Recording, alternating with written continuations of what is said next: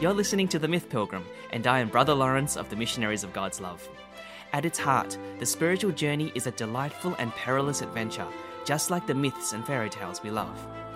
This podcast is also a journey, learning from both wizards and saints, enchanted princesses and inner demons. Together, we'll discover how the great symbols of myth and fairy tale can guide us on our journey to God.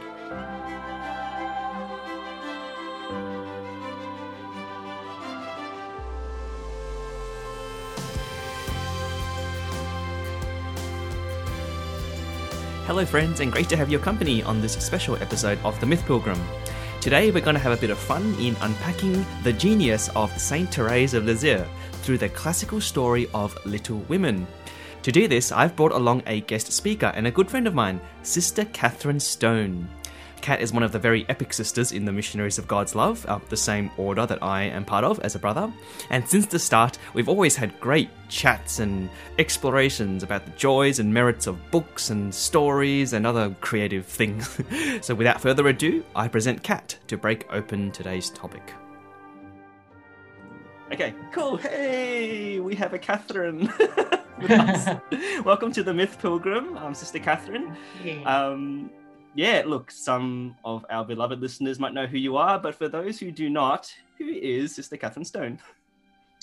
Well, that's a very good question. She hails from Tasmania originally.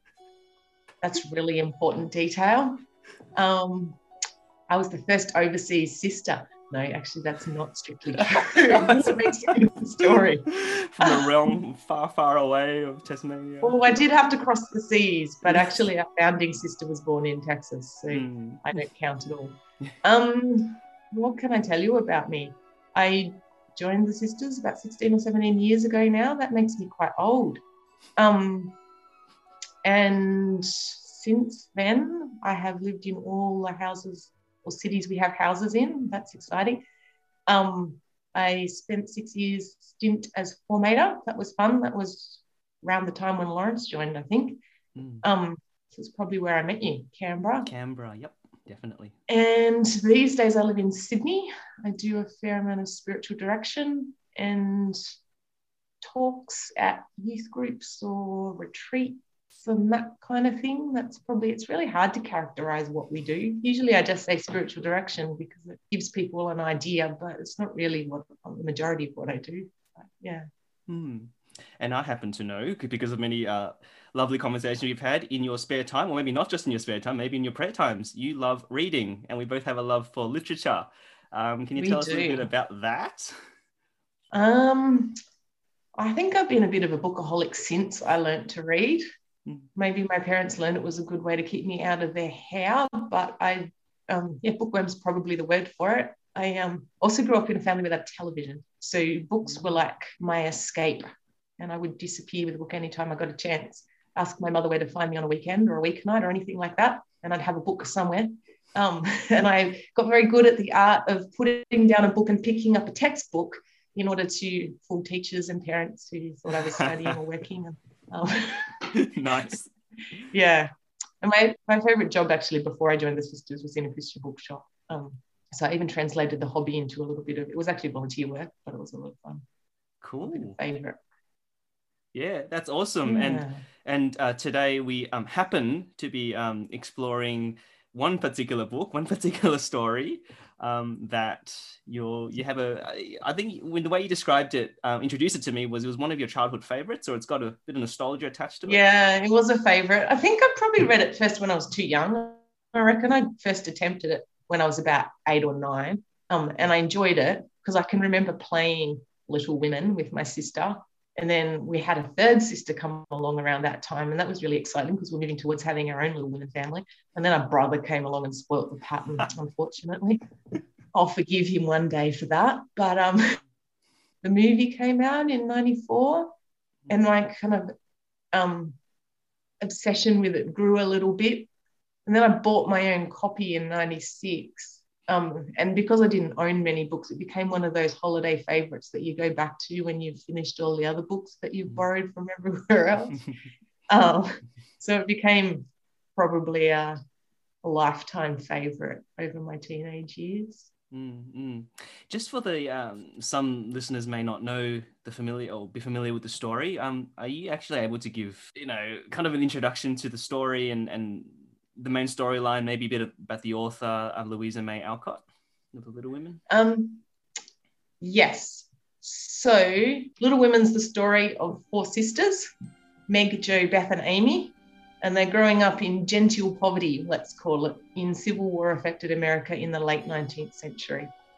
Their father is away at war in um, the American Civil War, and the mother is bringing up the girls. And she's got a um, particular kind of focus on bringing them up as strong and virtuous women. So the dominating character in the story is the second daughter, Jo, but it's actually the story of all four, hence the title, Little Women. So you meet Meg, the oldest, who's a beautiful, talented actress, and a very dutiful and traditional daughter. She's the one that everyone can kind of sees going to get married and have lots of kids.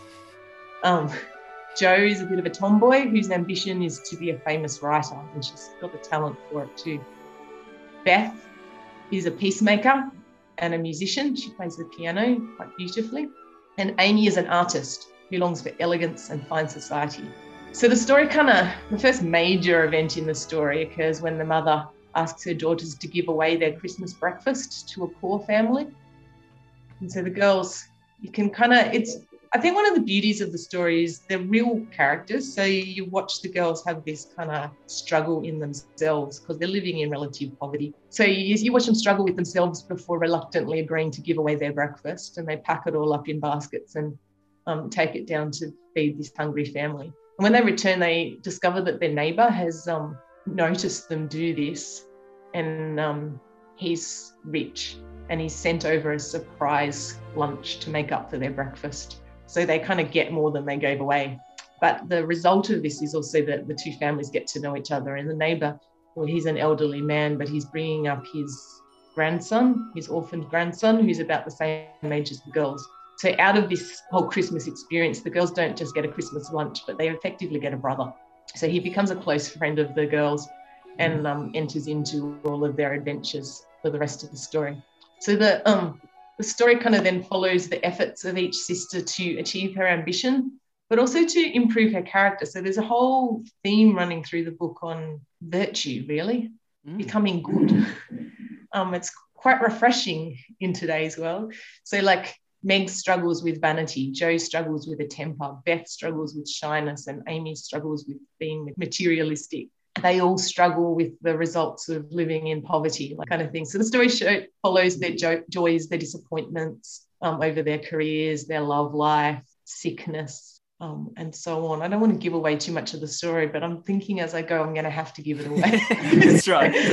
I'm sort of assuming half the list, yeah. half the listeners have read the book, so like kind of in the story, Laurie eventually um, falls in love with Jo, but she's not in love with him. He's just a brother to her. And so there's this whole heartbreaking disappointment in the middle where, you know, the reader's really sitting on Laurie's side, like, why on earth can't you love him, you stupid girl? um, she runs away to the city to work as a tutor just to get some space after refusing him. And, and while she's in the city, Jo meets a poor German professor who she unconsciously begins to fall in love with. But in the midst of all of this, Beth, the third sister, basically falls sick and dies. So there's this whole stream of the story that poor old Jo, who's kind of torn apart by refusing and losing a, essentially her best friend, mm. um, and then dying of homesickness in a strange city, um, comes home to care for her dying sister. And it's a beautiful, like Beth dies, but you watch Jo just grow really depth as a person. Um, and ultimately, through that sort of selfless love, caring for her sister, um, achieves the virtue and peace that she's been seeking. Um, and then her professor suddenly turns up on the doorstep, um, both to propose, which blows her out of the ground a little bit, but also to give her her dream in the publication of her first novel. Back in, I think it was New York she was working in, he was the one that really um, critiqued her work and her kind of falling for the just writing the sort of rubbish that um, society wanted to read. And he was like, You're worth more than this. Like, I know you're worth more than this. You, you've got much more in you.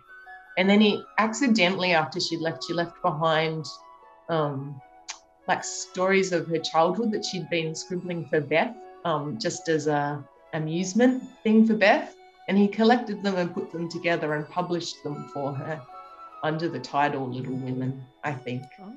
Oh. But there's this kind of sort of idealized happily ever after in the, the story, but it's a quite like I could almost cut the end off. I almost don't need that end so much as for me, the beauty is watching the characters mature, and the maturity isn't they all lived happily ever after. The maturity is watching them grow as people.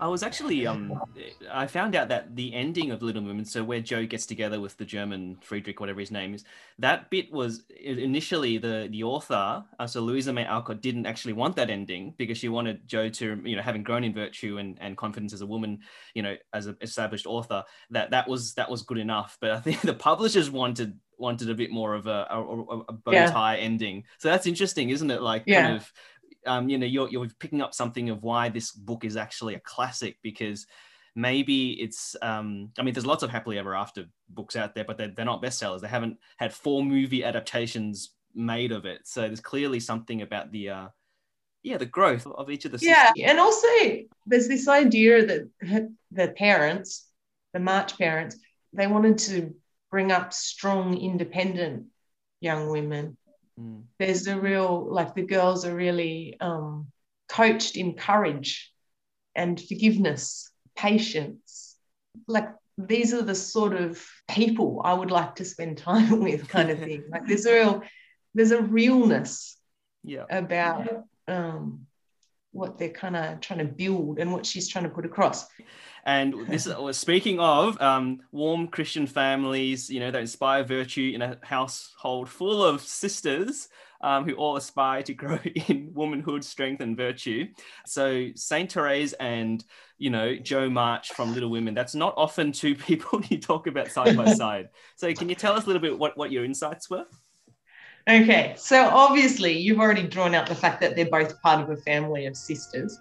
Um, and I think there's something about a family of just women that um, like already brings out a, a similarity of experience between the two. They're actually both um, coming out of the second half of the 19th century as well, so around the same era.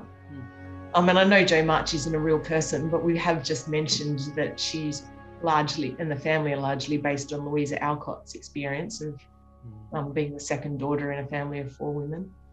But they're also um, young women of high ambition. Um, mm. So Jo March, um, from the beginning of the book, you know she wants to be a great, great writer, and she has strong ambitions for what kind of woman she's going to be. But Therese of Lisieux, you know that famous quote where she's like, "I want to be a doctor and a warrior and an apostle, and I want to preach the gospel on all five continents at once."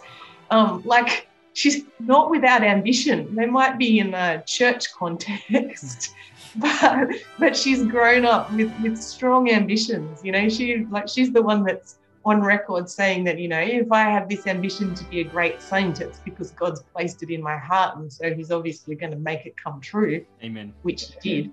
Um, so you're talking about two ambitious young women who, who think that they can conquer the world, if you like. Um, Jo obviously always dreams of being a writer, but um, each of them essentially achieved fame by telling the stories of their childhood for the amusement of their sisters, which is the chief, I think, similarity that I see between That's them. Story of a Soul was written for Teresa's sisters to entertain them, the memories of her childhood. Mm. But more than that, I think what I see as the deepest similarity is that in and through all of those experiences, both of them essentially discover that greatness is not found in fame and fortune, but in littleness and faithfulness and sisterly love. Um, there's a real theme that Jo's deepest maturing as a woman comes in that era where she has to deal with the sorrow of caring for a dying sister and then having lost her closest sister and just the real grief that she goes through there. And there's this real, really beautiful chapter which just describes this maturing of Jo that I actually over the years have come back to again and again. But it parallels, I think, something of the, the teaching of Teresa's little way that essentially what it's about is that cheerful loving um, in little things, that faithfulness in little things that is ultimately about the character that that forms in you. Yeah, there's a real Hmm. beauty about the littleness that they both discover. there was that really resonates actually Kat with so i watched the 2019 version in the cinema when it came out a couple of years ago and i remember um it was the moment but um at the end when when Jo comes back from this from the america and comes back to visit her sister and kind of ins- was inspired to begin writing her childhood stories um for beth's sake. So kind of like to to it's almost like she's gone all around the world to search for fame and fortune and her way in the world but she finds everything she needs all the inspiration needs her identity back in her family home back in the the exercise of simple love you know little little Mm. things with great love. And i remember in the cinema feeling my it's like um the smallest act of love contains the mystery and beauty and majesty of god and Mm. that in that Mm. at least in that moment everything was right everything she needed for life for for eternity what was before her so it's like Mm. even though we kind of say oh little Teray, little things of great love it's just a small it doesn't really make much difference in the real world actually in that moment when you're experiencing it, it does You- you're encountering Mm. something of god Mm. Well, it's little in the sort of it doesn't um, doesn't seem to have much significance. But I don't know if you've ever tried the, the little things that Teresa Lisieux describes, or even the little things that are described of Jo March after Beth dies. And I'm like, when I am feeling down, the last thing I want to do is be cheerful to other people. Like, please don't talk to me at breakfast if I'm in a tired mood. Like, I do not want to have a cheerful conversation just for your sake. Just leave me alone.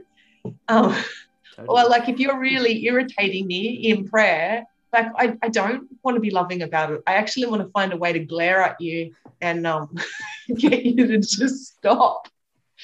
Like the the little things that they describe, they might be little in some ways, but they actually require a a real death to self or a mega dose of self denial or self control to actually achieve. They're not little at all in the in the living or the doing. And maybe that's why, even from a secular perspective, we love the story of Little Women because, um, like, it's ex- it's so accessible. Greatness, um, true heroism, strength, even is is Mm. possible, um, in the family home, in the context of how you give and receive love, especially when you're you know when you're feeling down, when the world's against you, and you're misunderstood. Um, Mm. Yeah, it could be that. Yeah, that sort of timelessness about it. Um, If you're enjoying this episode of The Myth Pilgrim, please subscribe to it so you can stay up to date with all the latest episodes. If you'd like to be notified by email every time a new episode is released, hop onto the website at themythpilgrim.com to register. there's that final scene between Jo and and we'll call him Friedrich. I remember you, you highlighted something there in our sort of you know casual chat before this interview. Is there something? Yeah, wanted that was, that was the other parallel that I saw. And it was, it's not really a parallel. It's just, and I don't even know if it happens in the book. I went to go and have a look and got sidetracked. Um, so there's this scene in the 1994 movie which has stuck with me, where um, it's kind of the proposal scene, I think. And Friedrich holds out his hands before Jo and says, like, I have nothing to give you. I come to you with empty hands. And she places her hands in his and says, they're not empty now. Um, which is all very beautiful and romantic. But it reminds me, um, in an in a topsy-turvy kind of way of Teresa's Lisieux's favorite kind of thing about coming before the Lord. And what does she say? In the evening of my life, I'll come before the Lord with empty hands. And that she's not fussed about it at all because she'll just ask him to fill it with his graces, with his merits. Yeah, I, I love, particularly for me, my own love and devotion for Therese came through the idea that she she didn't just accept her weaknesses, her emptiness, um, but she even learned to embrace it and to celebrate it precisely because she realized the more empty, well, in this case, the more empty her hands were, the more the Lord could fill it. with his love and Yeah. his grace. And I think that that sounds like a really simple, again, talking about little and great and contrasting paradox. But really, I think that's the that's the heart of the gospel, really, isn't it? Is Yeah. celebrating, recognizing that we are little, we are just earthenware vessels, but come, you know, we open it up for the Lord, and and uh, and it's not empty, really. Yeah. And that he doesn't expect anything more of us Mm. than to be who we are. He's not kind of looking for us to earn our way anywhere. That's the thing that always catches me. Yeah. Well, little Therese, that's why you are now a doctor of the church. You've been able to summarize the heart of the gospel in a couple of lines. Well, everything you say is the gospel in a couple of lines. So I hope you've enjoyed Kat's exploration of Therese and Little Women. You may remember that she mentioned a chapter she particularly loved that described um, Jo's experience after Beth's death. Uh, if you're interested, I've now left a link to that chapter in the show notes and on the Myth Pilgrim website. Um, to illustrate how Therese's little way is really, in fact, the veiling of true heroic virtue, I suggest maybe reading that chapter could be a good practical pilgrim exercise, one that could help you appreciate both women uh, that we've explored today. Of course, I would always highly encourage you to read um, Therese's own autobiography, The Story of a Soul, but I'll probably find another chapter of The Myth Pilgrim to uh, bring that into your attention more later on. Okay, for now, thanks for listening. Journey forth, take care, and God bless.